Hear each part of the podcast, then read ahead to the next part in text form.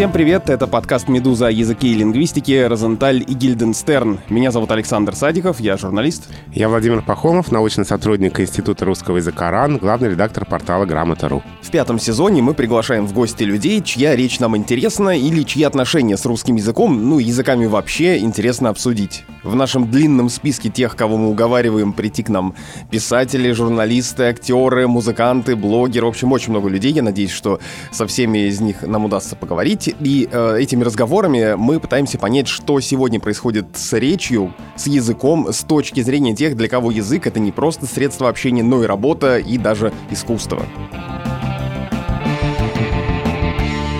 Прежде чем мы начнем непосредственно сегодняшний эпизод, э, мы хотим ответить на один комментарий, который пришел к нашему предыдущему выпуску с астрофизиком Сергеем Поповым. Научный журналист Александр Соколов написал после нашего подкаста прошлого в своем фейсбуке следующее, я процитирую. «Хорошее интервью, но в нем ведущий утверждает, будто я в своей книге «Ученые скрывают» написал, что, мол, если ученый не может ребенку объяснить, чем он занимается в своей науке, то он, мол, вообще ничего не понимает. Официально заявляю, что такой глупости я не писал, или ткните меня носом в цитату. Ведущие у меня не в друзьях, донесите, пожалуйста, до них, не хочу, чтобы на меня ссылались в таком контексте. Конец цитаты. До нас донесли. Володя, ты задавал этот вопрос Сергею Попову. Что ты можешь сказать в свое оправдание? Эта фраза действительно такая до- достаточно известная. Ее приписывают разным ученым. Ее приписывают, например, Альберту Эйнштейну, что если вы не можете шестилетнему ребенку объяснить, чем вы занимаетесь, да, то вы ничего не понимаете в своей науке. Возможно, у меня наложилась эта фраза в голове на ту фразу, которая была у Александра Соколова в книге. Он в этом посте ее тоже привел. А с точки зрения пропаганды, текст, который не может пересказать подросток, бесполезен. Александр как раз говорит о том, что иногда ученые пишут такими терминами, которые им кажутся известными, но широкому кругу носителей языка они могут быть вполне неизвестны. И разобраться с тем, что непонятно, поможет тестирование текста на небольшой группе не специалистов, хотя бы родственников, а лучше всего на подростках. И, видимо, эти две мысли, мысль первая, если вы не можете объяснить шестилетнему ребенку, чем вы занимаетесь, то вы не очень разбираетесь в своей науке. И мысль вторая, высказана Александром Соколовым в этой книге, что лучше проверить все на подростке. Если подросток не понимает и не может пересказать, то значит такой текст бесполезен. У меня в голове соединились. Простите, такое бывает. Живой разговор, живой эфир, в котором всплывают иногда разные какие-то формулировки и накладываются одни на другие. Но я могу сказать, что книга Александра Соколова «Ученые скрывают» на самом деле одна из моих любимых научно-популярных книг, потому что Александр очень здорово описывает механизмы возникновения лженауки, распространения лженауки и то, почему лженаука действительно вредна и опасна.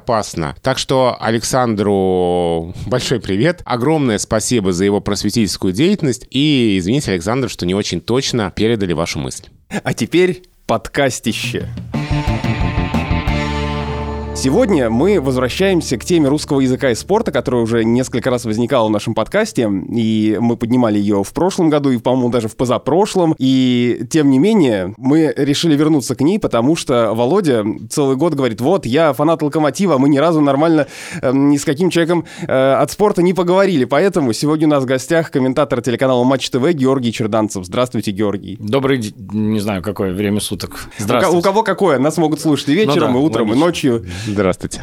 Каждый выпуск подкаста мы обычно начинаем с ответов на письма слушателей, и у нас есть письмо, связанное со спортом, которое я с вами, Георгий, тоже хотел бы обсудить. Оно длинное, но я позволю выдержке его прочитать. Нам написал Владимир Синицын, который живет в Риге и является спортивным комментатором. Далее цитирую его. «С 2000 года я начал комментировать снукер на канале Евроспорт. Создавая сам жанр продолжительных репортажей и русскую терминологию нового вида спорта, я понимал, что нужно постоянно расширять словарный запас, искать синонимы слов, наиболее часто употребляемых употребляемых в репортажах. Далее Владимир пишет, что его помощник по трансляциям принес в снукер разные другие термины из других видов спорта, в частности из тенниса, и автор письма просит нас э, рассудить. Георгий, возможно, вы тоже нам в этом поможете. Вот он приводит такие примеры. Все теннисные комментаторы используют термин «свеча». Неужели никто не может догадаться, что есть более доходчивое объяснение такому удару? Обвел верхом, перекидной удар, вертикальная обводка, переброс. Почему свеча, а не какой-то иной похожий предмет? Когда я начинал работать, нас было примерно 25 комментаторов на «Союз». Но зато требования к русскому языку были жесткими. Иногда разбирали некоторые обороты, которые казались вполне безобидными, но строгий подход их не допускал. Что творится теперь в спортивном эфире, просто ужасает.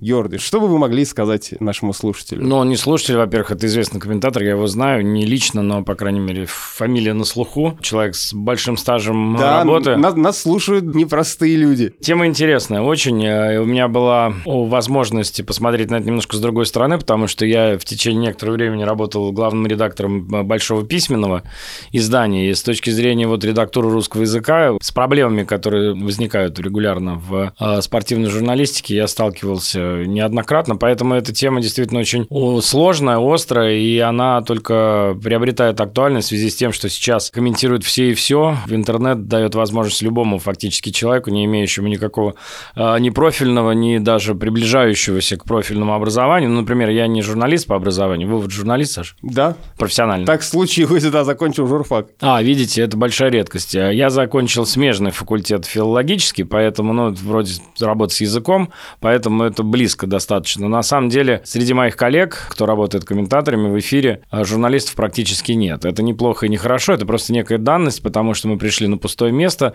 ну, более-менее на пустое место, потому что мы были там в числе, ну, я, да, в числе тех людей, которые сменили вот эту вот советскую эпоху комментаторов, которых действительно можно было пересчитать по пальцам, и мы поэтому были, ну, для нас все было в диковинку, мы, собственно, не паханное поле пришли, потому что такого количества спорта и видов спорта, которые появились в 90-е годы, их просто в СССР не было, и, в общем, это было все, все, все абсолютно новое. Поэтому, когда что-то новое, с ним и приходится вот как-то жить, э, привыкать, находить какие-то способы существовать с языком, в том числе вместе, чтобы это было понятно, доступно, грамотно. Поэтому это сложно. Вы, получается, вы с Сашей коллеги как журналисты, а мы с вами коллеги как филологи. Да, да, я, я говорю, что, филологи. к сожалению, огромное количество получило людей э, доступ к микрофону, вне зависимости от того, микрофон это э, телевизионный, подкаста, ютуба там и так далее, которые вещают. Конечно, язык, особенно интернет-язык, это вообще отдельная, мне кажется, тема для какой-нибудь... Ну, я думаю, что уже написали и курсовые, и, и монографии, и книги, да. В любом случае, очень важно для человека, который работает в эфире, чего, на, на мой взгляд, категорически в наше время не хватает, не только в России, не только там в Европе, вообще во всем мире, потому что я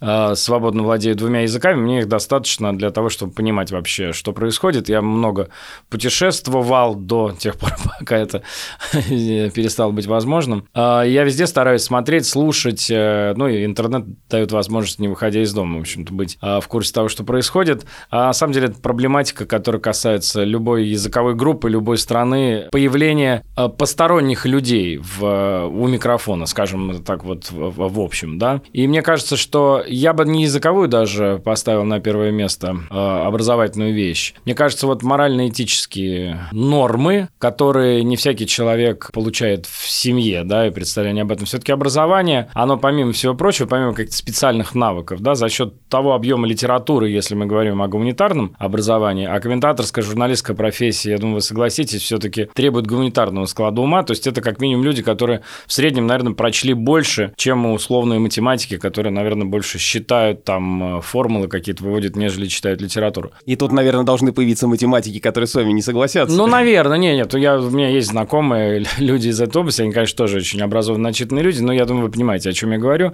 А, то есть вот те а, морально-этические нормы, которые а, в том числе образование позволяет человеку в себе самом как-то сформулировать и установить, а без них выходить в открытое пространство, будь то даже интернет а, с его вседозволенностью, вот это, мне кажется, самая большая проблема. А вот эта безответственность, да, из нее вытекает и языковая безответственность. Слушайте, это очень классная мысль, потому что ведь очень часто говорят о том, справедливо говорят, что почему вокруг нас так много ошибок, там, речевых ошибок, потому что абсолютно все получили доступ к публичным высказываниям, устным, да. письменным.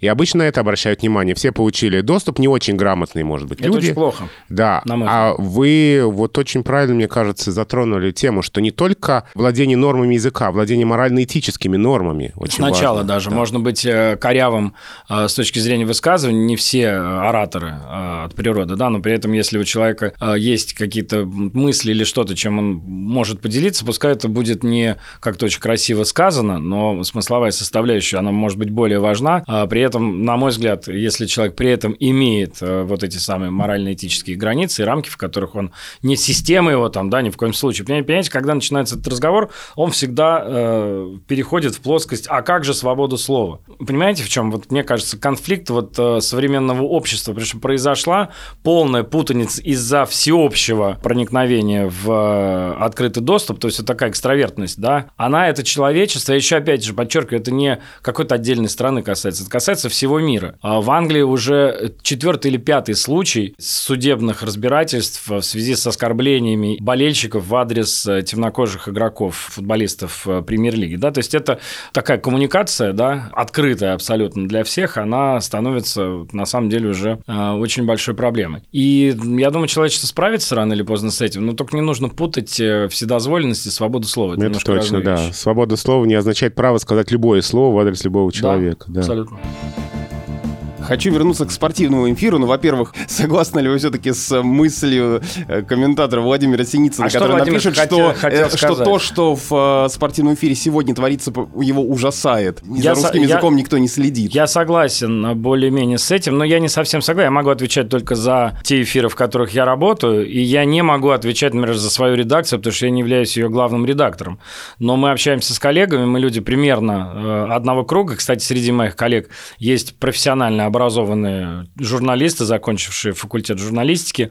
Например, коллега Тимур Журавель, Рома Трушечкин – это выпускники журфака. Их меньшинство по отношению к людям других профессий по образованию, но все-таки они тоже есть. Поэтому мы все-таки за речью стараемся следить. Тем более, что рамки федерального канала, они накладывают гораздо большую ответственность. Я сам это прошел э, на своем собственном опыте, а, потому что достаточно много времени провел на НТВ+, и работал в нишевом спортивном сегменте платного телевидения, где, в общем, а, ну, гораздо больше, гораздо меньше ответственности, я вам скажу так. То есть это ближе вот к интернету. То есть понятно, что там, мы не говорим о сквернословии каком-то, да, и уже в какую-то крайность там. Ну, чуть больше сниженной лексики падение. можно, да? Да, ну, ну то, можно позволять себе какие-то словечки, которые ты не позволишь э, себе в федеральном эфире и так далее.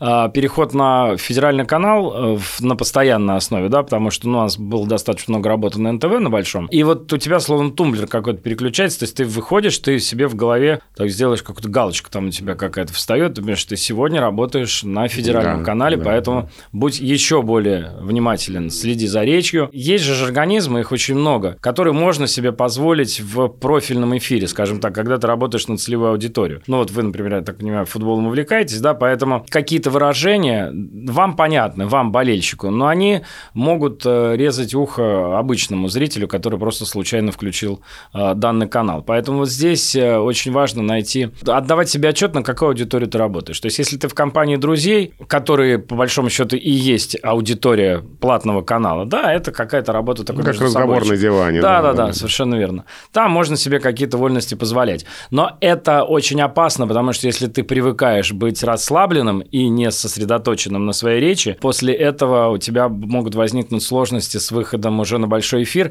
Для меня всегда огромная загадка. Я не понимаю, как люди, а, которые в, в обиходной речи матерятся через слово, как они умудряются потом сдерживаться, когда они работают, ну, говорят просто на публику. Ну, даже если это просто, не знаю, там, руководитель какого-нибудь отдела, там, предприятия. Ну, ну такой это... вопрос иногда я задавал себе, когда общался там с разными спортсменами и тренерами, которые в жизни тоже часто Нет, матерятся, правда, а потом... это удается. А, а потом в интервью все прекрасно, гладкая речь. знакомый радиоведущий, который за пределами микрофона, там из 10 слов было 9 матерных, а при включенном микрофоне идеально идеальная речь. Я тоже удивлялся, как это. Ну, вот какой-то тумблер в голове щелкает. Но я, собственно, когда... Но это все равно опасный лед, понимаете? Опасный, Рано или однажды он может да. треснуть, и да, Однажды будет... Э, проскочит какое-нибудь словцо. Я, собственно, когда прихожу на канал «Культура», я тоже... Не, ну я не матерюсь. Ты да. внутренне собираешься, что не просто как в подкасте «Медуза» тут поговорить, да? Да, да. Я вот понимаю, о чем говорит Георгий, потому что я внутренне собираюсь, вот этот тумблер включается, и я как вот э, максимально строго стараюсь себя Ну, а это то, то же самое со спортом. Одно дело, вы играете там э, какой-нибудь, я не знаю,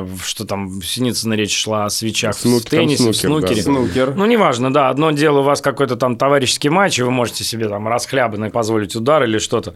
А другое дело, финал Лиги Чемпионов, там ага. гетры подтянуты, майки там все заправлены. Другой уровень настроя. Это направлено. В речи же абсолютно то же самое. Одно дело, я вот сейчас к вам пришел на эфир, да, а другое дело, если мы с вами сейчас вышли в э, соседнюю комнату на кухне и разговаривали бы там, тоже совершенно другой уровень ответственности за то, что ты говоришь и как. А как вы думаете, думаете, здесь э, образование ведь тоже нужно, чтобы уметь переключать эти регистры? Да, оно вот, э, кстати, вот вы тоже сейчас подметили. Так, том. а нужно ли их переключать? Нужно. Или, может быть, если мы говорим там о трансляциях, там, условно говоря, на кабельном канале и э, на федеральном канале, может быть, везде должно быть одинаково хорошо, в смысле, одинаково строго? Да нет, э, это мы все в Советском Союзе уже прожили. Я чуть-чуть вас постарше, но не сильно, мне кажется, да? Просто мы вот эту все, все э, казенщину э, речевую, э, телевизионно-эфирную, да, мы все это все же прошли. Поэтому, конечно, э, должна быть свобода мысли, вот, и свобода выражать эти мысли на русском языке. Русский язык очень разнообразен, русский язык живой. И тот же Пушкин, как известно, писал э, похабные стихи, которые нам не показывали в школе. Но это же тоже часть, э, богатая и прекрасная часть русского языка. Просто есть один русский язык, есть другой русский язык. И надо уметь пользоваться и тем, и другим, и третьим. И поэтому разнообразие эфиров, как раз разнообразие площадок, я бы сказал так, эфирных сегодня, э, начиная от большого телевидения и заканчивая интернет-радио, подкастами и всеми вот этими новыми средствами доносить что-то людям, они дают возможность разговаривать на разном языке, но я все-таки, я вот не ханжа, но я все равно считаю, что культура речи должна быть, насколько это возможно, на максимально высоком уровне, даже если ты в интернет каком-то формате вещаешь, пускай это подкаст, и вроде бы здесь границы должны быть более широкими, но я для себя всегда ставлю максимально жесткие рамки, то есть я не... Я прихожу, когда на YouTube-каналы, где разговаривают матом, я принципиально этого не делаю, не потому что, еще раз подчеркиваю, я не ханжа, просто, ну вот у меня есть какая-то, какая-то, какое-то внутреннее свое понимание, э, что я могу себе позволить в эфире, а что не могу. Есть простое объяснение. У меня сыну 12 лет, и когда я ему говорю, перестань материться, когда он там играет в какой-нибудь свой Fortnite, он ну, что-нибудь там гаркнет на весь дом. Я, естественно, прибегаю, начинаю ему объяснять. А он не может мне выразить. Я говорю, ты разве дома хоть раз от меня слышал? Я не говорю про эфир. Вот дома ты слышал хоть раз, чтобы я что-то подобное сказал. Это работает как аргумент. А если э, он бы слышал в моем исполнении, да, то, да, то подобные вещи, тем более в эфире. Почему папа Чем? тебе можно, Конечно, а мне нельзя? Вот. Да? В связи с этим давайте поговорим, может быть, ну как-то попробуем э, оформить или закинуть удочку на критерии вот этой вот э, речи, о которой вы сейчас сказали. И тут я не могу, конечно, не вспомнить новость, которая разошлась в январе про то, что комментаторам Матч ТВ выдали список англицизмов, которые запрещено произносить в эфире. Сначала короткий вопрос уточнения. Действительно такой список есть? Или Нет, это э, утечка конфиденциальной информации, не знаю, каким образом это произошло, но э, действительно у нас в редакции шла работа над э, списком англицизмов, не запрещенных, потому что, опять же, э, язык, как известно, э, как знаменитые филологи, да, Фердинанд де Сассюр, да, и Роман Якобсон об этом писали, да, что язык – это живая структура, и никакими императивами невозможно заставить э, людей какие-то вещи говорить, а какие-то не говорить. Если слово приживется в языке, значит, оно приживется. Как бы ты ни разрешал, Никакими не запретами, да. Но просто э, действительно, э, ну, во-первых, у нас достаточно много молодых ребят пришло на работу, ну, совсем молодых. Мы же все время проводим какие-то конкурсы, комментаторов и так далее. Народу много. А, такая определенная текучка кадров есть. Есть, конечно, там всем хорошо знакомые голоса, которые вы чаще слышите. Но на самом деле у нас там одних э, спутниковых каналов, по три только про футбол. Поэтому народу очень много. И как-то вот всех объединить неким общим пониманием все-таки для самих себя, не с точки зрения императива, а для самих себя мы должны решить, мы говорим корнер или мы больше не говорим корнер, или мы говорим угловой, потому что все-таки редакция – это редакция. Согласитесь, что в редакции должны быть единые правила. Когда я был главным редактором а, большого журнала «Футбол про футбол», да, то я сразу же э, всем журналистам, кто работал, я сказал, ребята, давайте обойдемся без э, сливочных. Ну, сливочное – это уже сливочное масло. Ну, мадридский реал по-испански, ну, они сливочные, да? потому что цвет да. сливочный но э, когда на русском языке ты читаешь, что сливочные там... Это с, странно, да. Забили гол и так далее. Подсолнечным. Да, да, поэтому я сказал, ребят, давайте, пожалуйста, без сливочных, и давайте договоримся, что мы э, определенные фамилии, у которых есть разное написание, ну, разные варианты произношения фамилии. А есть знаменитый пример про нынешнего тренера Манчестер Юнайтед, а, который пишется по-норвежски Сольскьяер с лягушкой, а произносится он ну, что-то между Сольшер, Сол, Сулшер. Я в него брал интервью в 98 году и попросил его в микрофон произнести фамилию, он тогда играл. За сборную Норвегии он произнес нечто такое, что это вообще не, не, невозможно воспроизвести. Но у нас есть коллеги более, так сказать, старшего возраста, которые по советской традиции транслитерации, да, произношения иностранных фамилий и слов, как вот Круив, да, он же никакой не Круив, он вообще Краев. Но в СССР его всегда писали Круив, ну просто вот транслитом. Ну, это Гелеревский старости, вот эти правила, наверное. Да, потом да. вдруг кто-то съездил в Голландию, наконец, э, приехал оттуда, выяснил, что он никакой не Круив вообще, даже близко,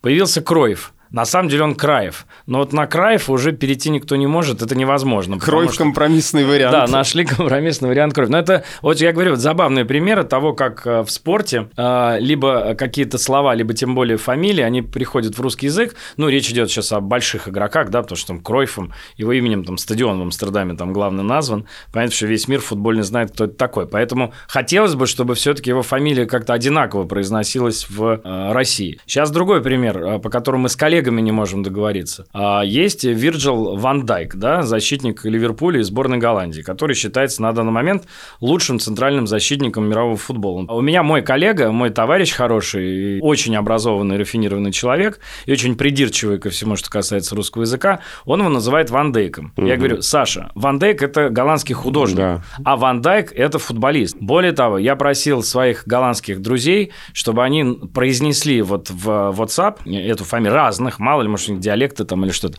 Они все говорят, ну, примерно, ван, он не дайк, конечно, там вот сложный такой дифтонг, который, ну, по-русски его нету. Его невозможно у вас с точностью воспроизвести.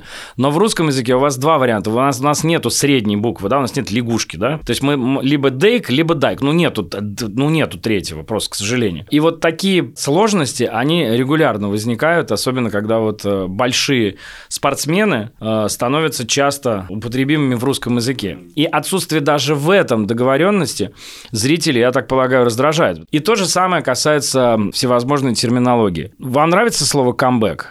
Или мы говорим с плей-офф, а, мы говорим сейф или мы говорим спасение, мы говорим корнер или мы говорим угловой, а, мы говорим рабона или мы стараемся вообще избежать вот этих всяких пижонских Так вопрос в том, где грань между тем, чтобы произносить там какие-то иноязычные слова и говорить андердог или не говорить, и, или находить русские аналоги. Вот как вы для себя лично решаете этот вопрос? Я не говорю андердог, я думаю, что у меня, в, может быть, в наименьшей меньшей степени по сравнению с э, коллегами, не обязательно с э, нашего канала, а вообще же разные платформы, на которых футбол показывают.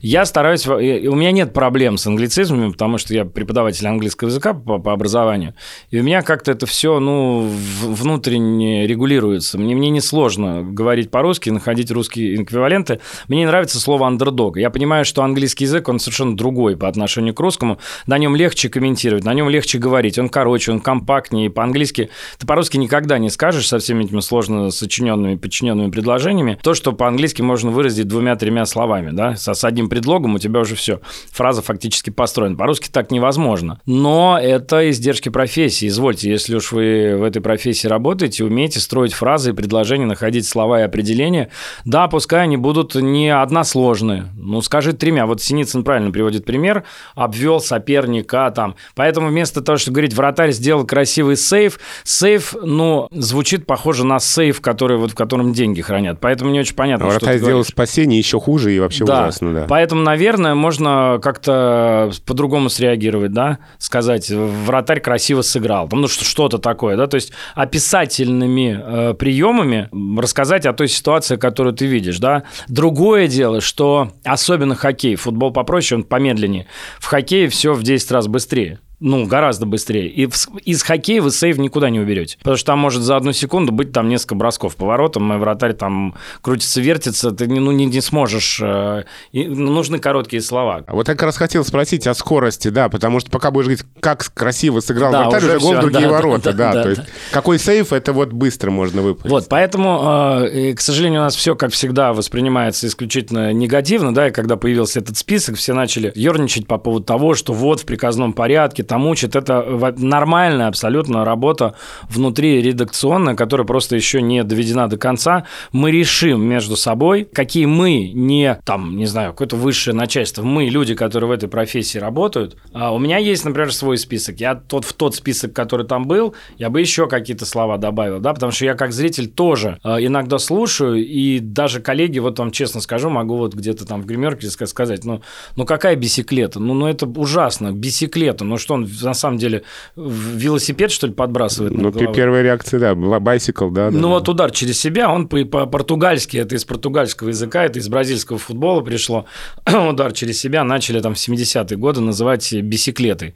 Ну, зачем? Он ударил бисиклетой, то есть он ударил не кем, чем, да, он предметом ударил, то есть а он взял велосипед да. в руки и велосипедом ударил по мячу. Ну, это же абсурд. Скажи просто, ударил через себя. Это не сложно, это понятно, это звучит красиво.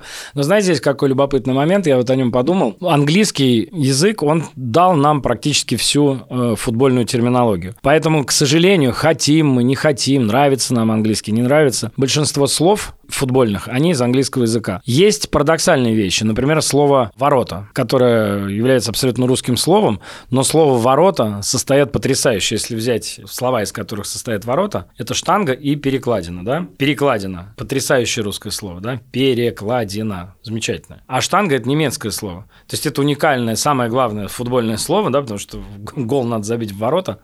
А по-английски это гол и гол это одно и то же. То есть да, гол мне очень нравится эта туда, история. куда да, забивают, да. и гол, собственно, сам факт э, по проникновению мяча в ворота. А в русский язык удивительным совершенно образом э, русское слово «ворота» сформировалось из русского слова «перекладины» и из немецкого слова «штанга». Английского там нет близко. При этом советские комментаторы, э, когда комментировали футбол, э, ну, начиная от Синявского и чуть там позже, наверное, уже послевоенные какие-то годы, они комментировали исключительно англицизмами. То есть слово «корнер» Это даже во дворе мы играли. Была, ну, в мое время, в моем детстве, там, 80-е годы мы играли, когда в футбол, э, было такое правило. Три корнера, пенальти. Три раза мяч ушел на угловой, э, пенальти. Ну, все английские слова, да, то есть три угловых, 11-метровые. Ну, как-то для двора звучит как-то да. слишком громоздко. Поэтому говорили, три корнера, пенальти. Все, коротко, ясно и понятно.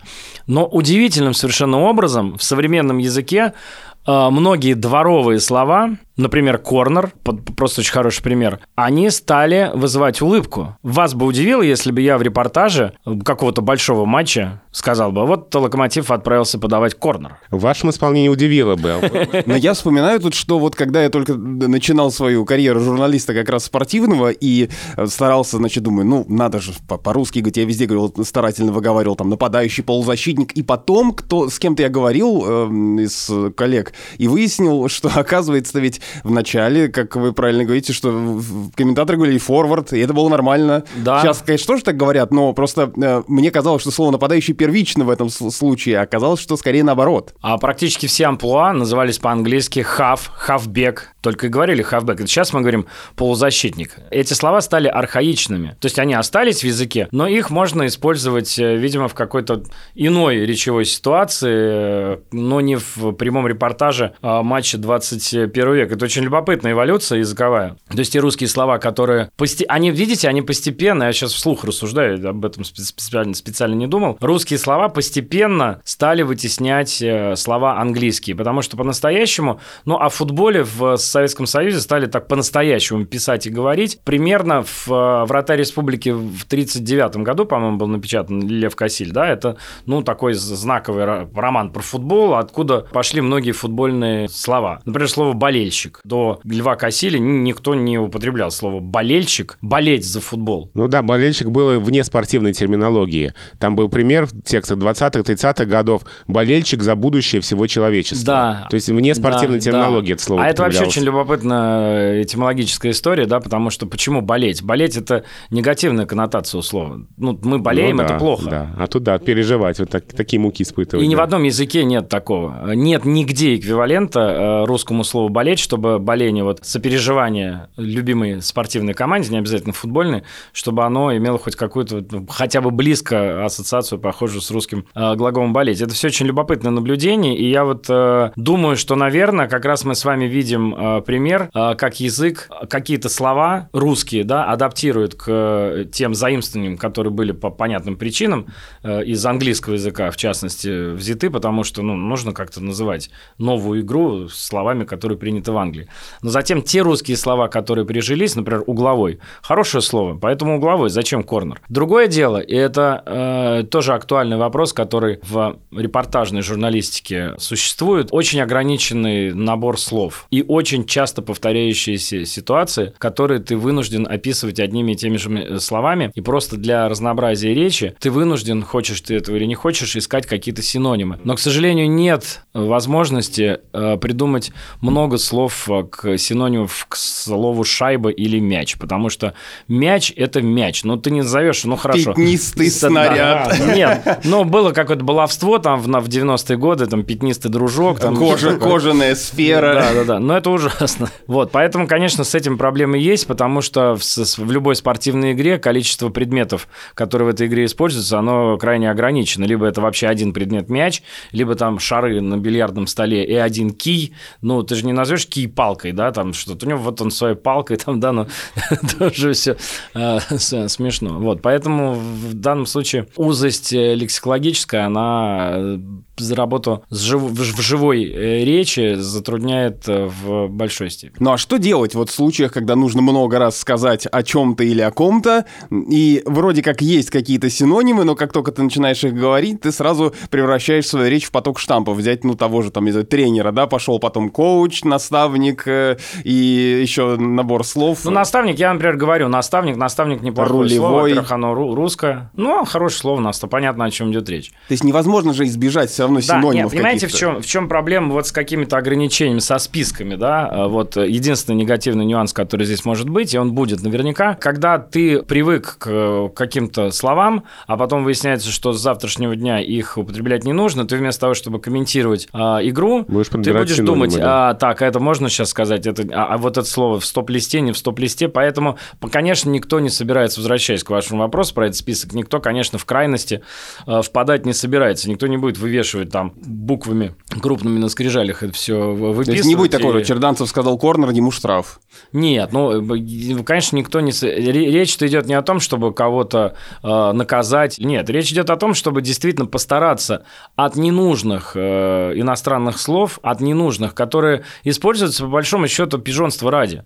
А вот хороший вопрос. А как понять, нужное или ненужное? Кто? То есть это комментатор, ну, его ответственность, он должен решить для себя, что он считает это слово нужным или нет? Ну, коллеги, мне кажется, вы э, работаете в редакции, вы, Александр, профессиональный журналист, ну, есть редакция, есть главный редактор, он на то и есть главный редактор для того, чтобы такие э, вещи... Ну, вот я вам говорю, я всегда предпочитаю на собственном примере, чем абстрактно что-то говорить. Когда я был главным редактором журнала «Champions», официального журнала УЕФА Лиги Чемпионов, он выходил э, в 2000-е в России, к сожалению, хороший очень журнал, он закрылся, к сожалению, потому что деньги закончились. Э, я, как главный редактор, э, императивно постановлял, что такие-то вещи недопустимы в текстах э, синоним.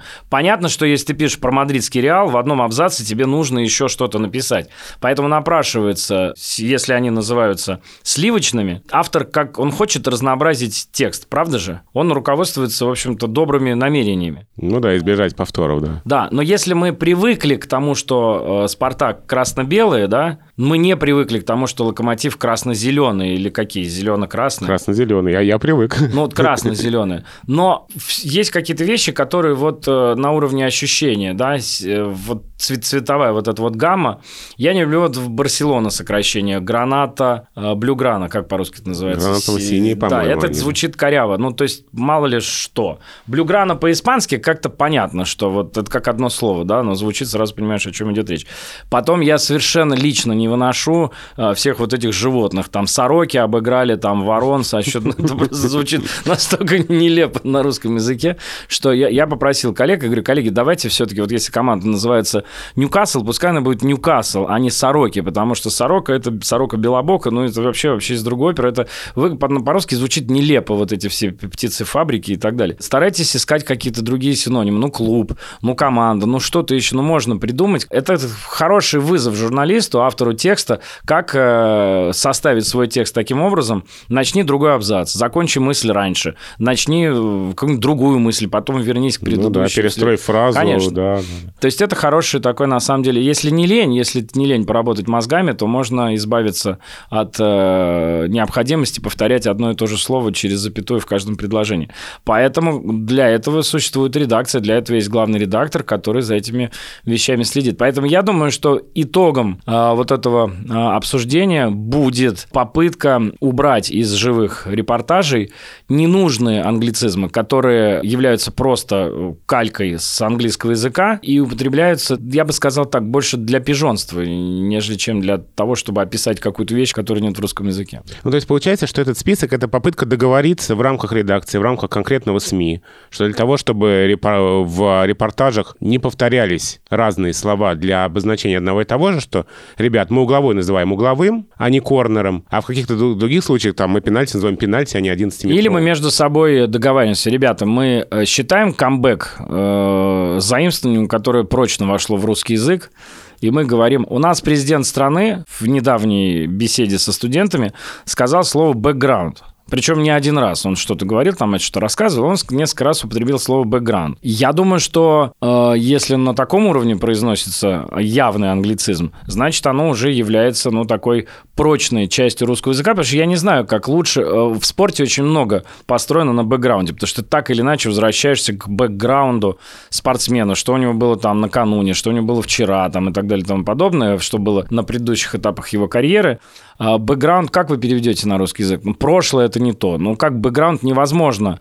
А, либо нужно долго объяснять несколькими словами, а спортивный репортаж, мы возвращаемся к самому началу, его сложность и вызов заключается в том, что нужно быстро и компактно сказать э, осмысленную фразу. И, к сожалению, словоблудие и много сложность высказывания, она будет э, вредить смысловой составляющей. Поэтому вот вам хороший пример. Вот по поводу бэкграунда, что думаете сами? По-моему, действительно не заменишь. Слово ведь иноязычное тогда и закрепляется в языке, когда нет русского аналога или там старого заимствования. Если что-то... Опыт, есть, прошлое, да все не нет, совсем ну, смотрите, по, нет, смотрите, просто э, мы всегда говорим, когда мы говорим о заимствованиях, мы говорим о словах, которые э, обозначают предметы, ну, которых не было просто в данной стране. Но слово бэкграунд, оно описывает такие вещи, которые оно в любой языковой культуре существуют. Почему в русском языке нет точного а, слова, которое бы это описало, я, например, не знаю. Ну, это как имидж и образ. Все-таки есть какие-то нюансы уже значения, нюансы, эти оттенки, которые э, это слово выражает, которые его нет в русском языке. Главное, что одно не вытесняет другое. Имидж не вытесняет образ, бэкграунд не вытесняет опыт, они расходятся по значениям. В каких-то случаях там пригодится опыт, в каких-то бэкграунд. Другое дело, что э, об этом можно, безусловно, условно договориться, это не страшно. Слово «бэкграунд» не режет никому слух.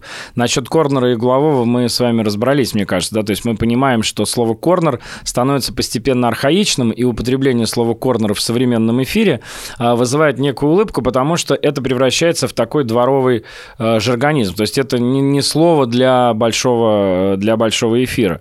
Но в то же время сейчас какая у нас наблюдается тенденция? Вот я э, слушаю, когда у меня ребенок э, играет в, в онлайн в игру, он со своими ровесниками, общается, ну, они там тоже очень эмоциональный, гораздо эмоциональнее, чем футбол. Обсуждают там, что у них происходит, кто на кого напал.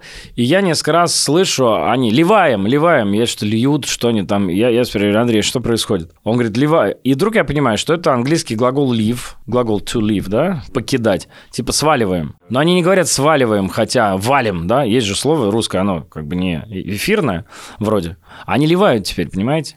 Молодежный жаргон такой. Вот, общем, вот что с ним будет дальше, сколько лет пройдет, поймем ли мы это и услышим ли мы через 20 лет, что глагол «ливать» станет э, глаголом русского языка. Нет, точно нет. Да, но понимаете, если мы с вами сейчас договоримся, что мы с завтрашнего дня на Матч ТВ начинаем, э, например, в конце первого тайма или там игры, говорите, футболисты ливают в раздевалку, понимаете, если мы начнем это говорить э, в течение года, то я вас уверяю, вы привыкнете к тому, что вместо уходить можно ливать. И в этом проблема. То есть э, люди, которые э, имеют честь, я бы сказал так, работать в большом прямом эфире, они должны быть очень осторожны с введением новых э, слов, особенно вот э, иностранных заимствований или новообразований от иностранных слов, в первую очередь английских, для которых есть прекрасные русские слова. Вот это, конечно, ну никоим образом недопустимо, и хочешь не хочешь, э, за этим необходимо следить я взял список тот, который попал э, в сеть, и взял оттуда несколько слов. Давайте коротко попробуем их пояснить по-русски. Да? Кто такой андердог? А, андердог – это шикарное слово, но я не, я не считаю, что это слово допустимо в, в эфире. Это не эфирное слово. Из-за неблагозвучности? Так а ну, а что оно, это значит? Во-первых, оно неблагозвучно, а во-вторых, оно это чистое английское слово, абсолютно, которое нужно просто другими словами объяснять. Просто, ну, ну нету точного перевода. Андердог – это команда, которая, на которую никто не ставил перед матчем. Команда, которая слабее соперника э, и находится в своей иерархии существенно ниже. А чем тогда от аутсайдера отличается? Аутсайдер, лузер, сейчас опять вспомним. Аутсайдер – это, ну, аутсайдер – это уже слово закрепившееся в русском языке. Я думаю, что здесь с этим проблем нет. Аутсайдер – это команда, у шансы которой равны нулю. То есть у нее нет вообще, изначально шансов нет. У андердога... Шансы андердога выше, чем да, шансы шансы андердога всегда выше. Кто такой голеадор? А, голеадор – это который много забивает. Но мне не нравится это слово. Я, например, в моем а, лексиконе его нет. И я, к счастью, не очень э, часто слышу. Вот коллег у нас не принят. Ну, по крайней мере, в нашем кругу э, комментаторов, скажем так, со стажем, у нас Галиадоров никаких нет. Есть хорошее слово просто выговорить не у всех э, получается. Есть слово бомбардир. Ну, некоторые говорят бомбандир или там как-нибудь еще.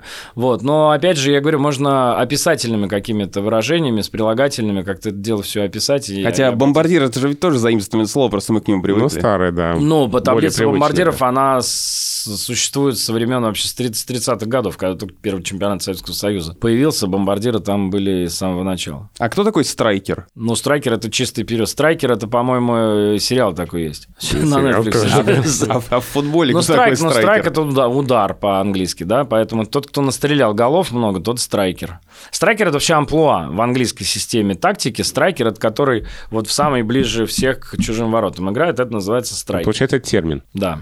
Так, а что такое no-touch pass? Это бред. Это вообще забудьте, это, это нельзя. Вот я просто вот, когда увидел, вот, я, я, вот я честно, такие слова. Да, у меня вопрос, что не это? Не может быть no touch pass, а это когда вот, допустим, вы делаете передачу коллеге, uh-huh. а коллега мяч не трогает, его вдруг неожиданно пропускает, и мяч uh-huh. приходит ко мне, а защитники думают, что вы ему давали, а на самом деле вы собирались передачу мне сделать. И то вот это, это все, что вы сейчас это... объяснили вот таким длинным предложением, это называется no touch pass. Да, то есть, э, ну просто не нужно это э, обрисовать, ну не обязательно это описывать. У комментатора же нет задачи описать вообще все досконально, что как в старинной какой-то песне. Все, что вижу, то и э, пою. пою. Да. Да. То есть здесь можно просто сказать, что как красиво пропустил да, мяч. Молодец, да, да, да, да. да. Но touch pass такого не может быть в эфире. Это должно ну, вот именно выжигаться каленым Речь железом. о таких словах, Конечно. да, которые страшно неблагозвучны, да, непонятны да. и вообще... И, и самое главное спрашивается, а зачем? Зачем? Это, ну, чисто, вот, на мой взгляд, это речевое пижонство, не более того. То есть получается, что условно есть слова, допустим, есть слова, пришедшие из того же английского языка, которыми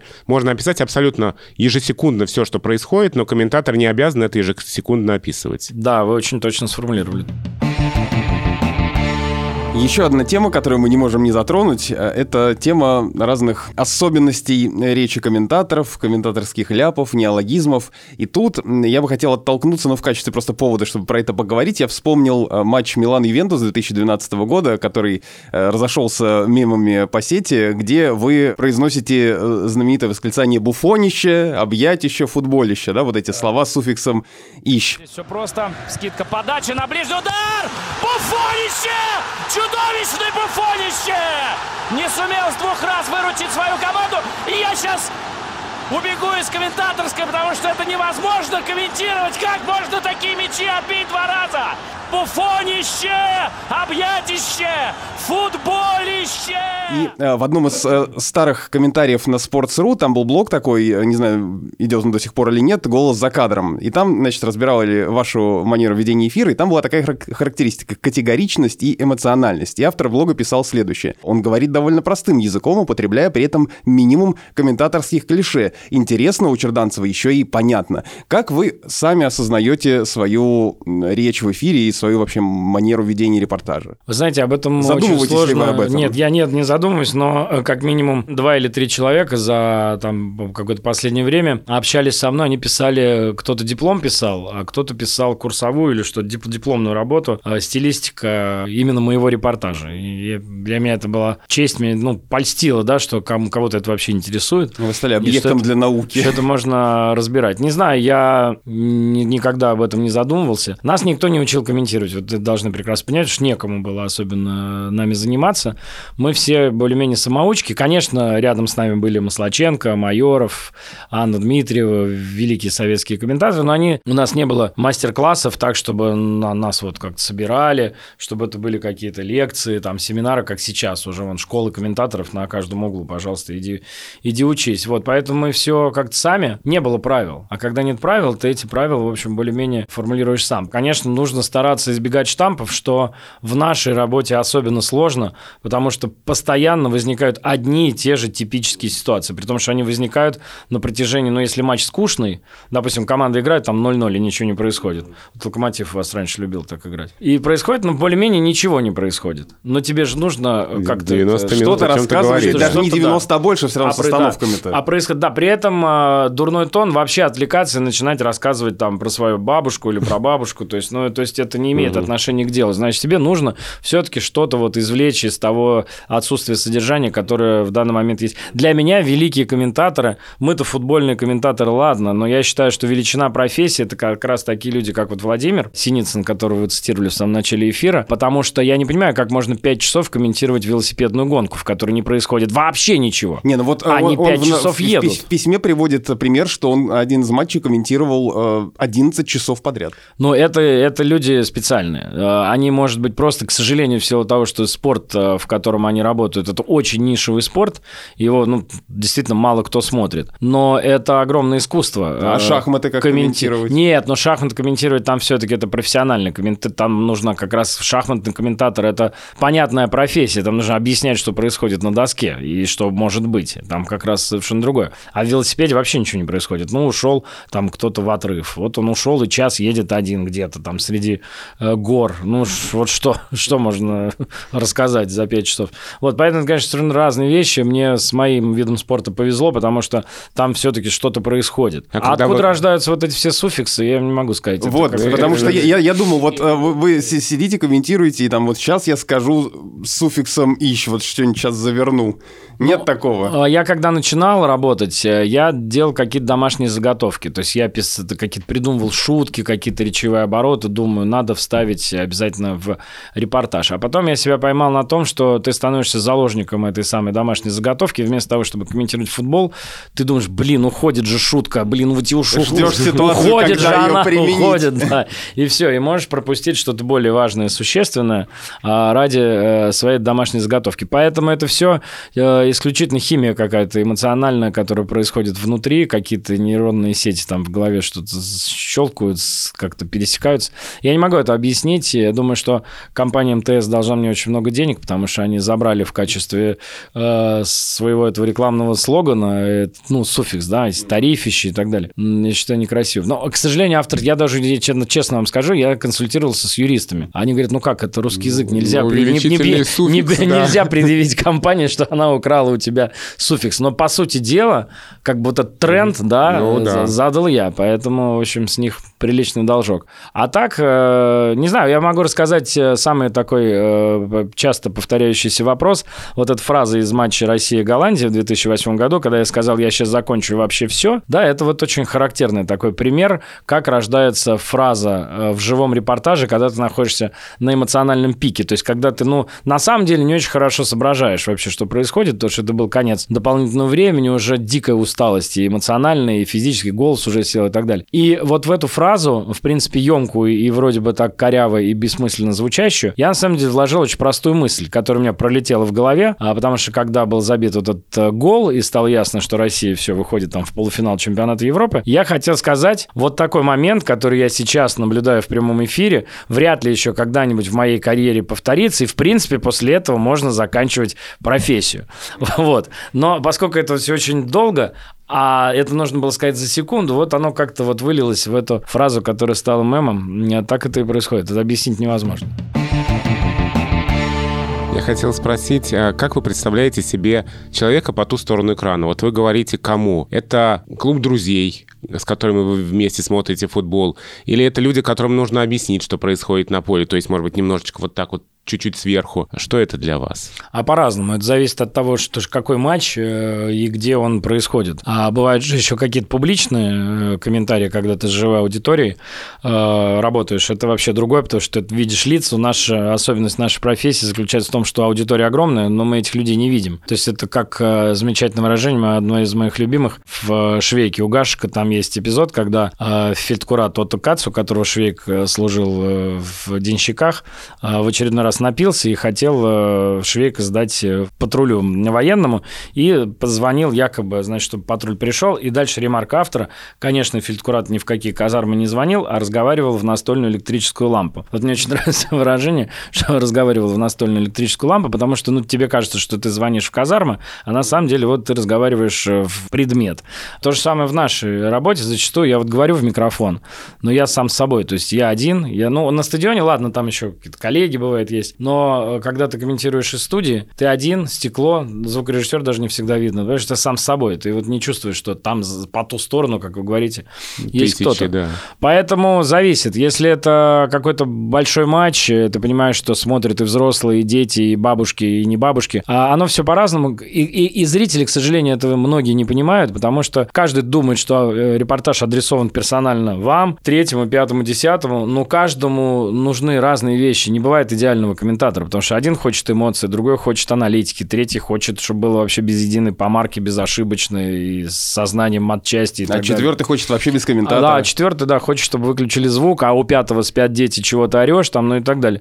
Ну, в общем, это вот так. Поэтому невозможно быть э, удобным и подходящим для всех. То есть есть э, определенное понимание того, что люди в целом ждут от э, этого матча, уровень событийности, там, афиши и так далее. Ты просто свой настрой а, стараешься как-то подкрутить под те ожидания, которые есть у соответствующего матча, но при этом, вот работая на, на матче на Большом федеральном канале, я, конечно, понимаю, что эта аудитория э, существенно отличается от людей, которые смотрят, например, футбол платно, потому что если человек заплатил за футбол, это уже вот целевая аудитория, подготовленная, которую ты не можешь удивить, и ей не нужны рассказы о том, что этот игрок там перешел оттуда-то туда-то за такие-то деньги, потому что они и так все это знают, знают гораздо лучше, чем ты. А вот зритель Большого канала многие вещи не знает. Это всегда поиск какого-то какого-то здорового компромисса между тем, чтобы не впадать в роль капитана очевидность, да, когда ты прописные истины рассказываешь людям, которые так все знают, и тем, что ты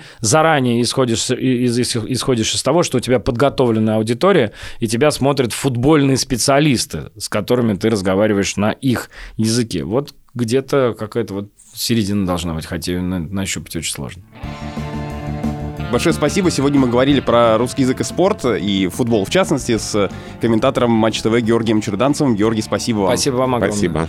Это был подкаст Розентали Гильденстерн. Меня зовут Александр Садиков, я журналист. Я Владимир Пахомов, научный сотрудник Института русского языка РАН, главный редактор портала Грамота.ру. Я обязан вам сказать, что вы должны на нас подписаться, если вы этого еще не сделали, оставлять комментарии на тех платформах, где это возможно, и слушать другие подкасты «Медузы», если вдруг наш подкаст вам надоел, или вы просто ждете наш следующий выпуск и переслушали уже все, что мы сделали до этого, поэтому подпишитесь на другие наши подкасты, в частности, на ежедневный новостной подкаст «Что случилось?». До встречи.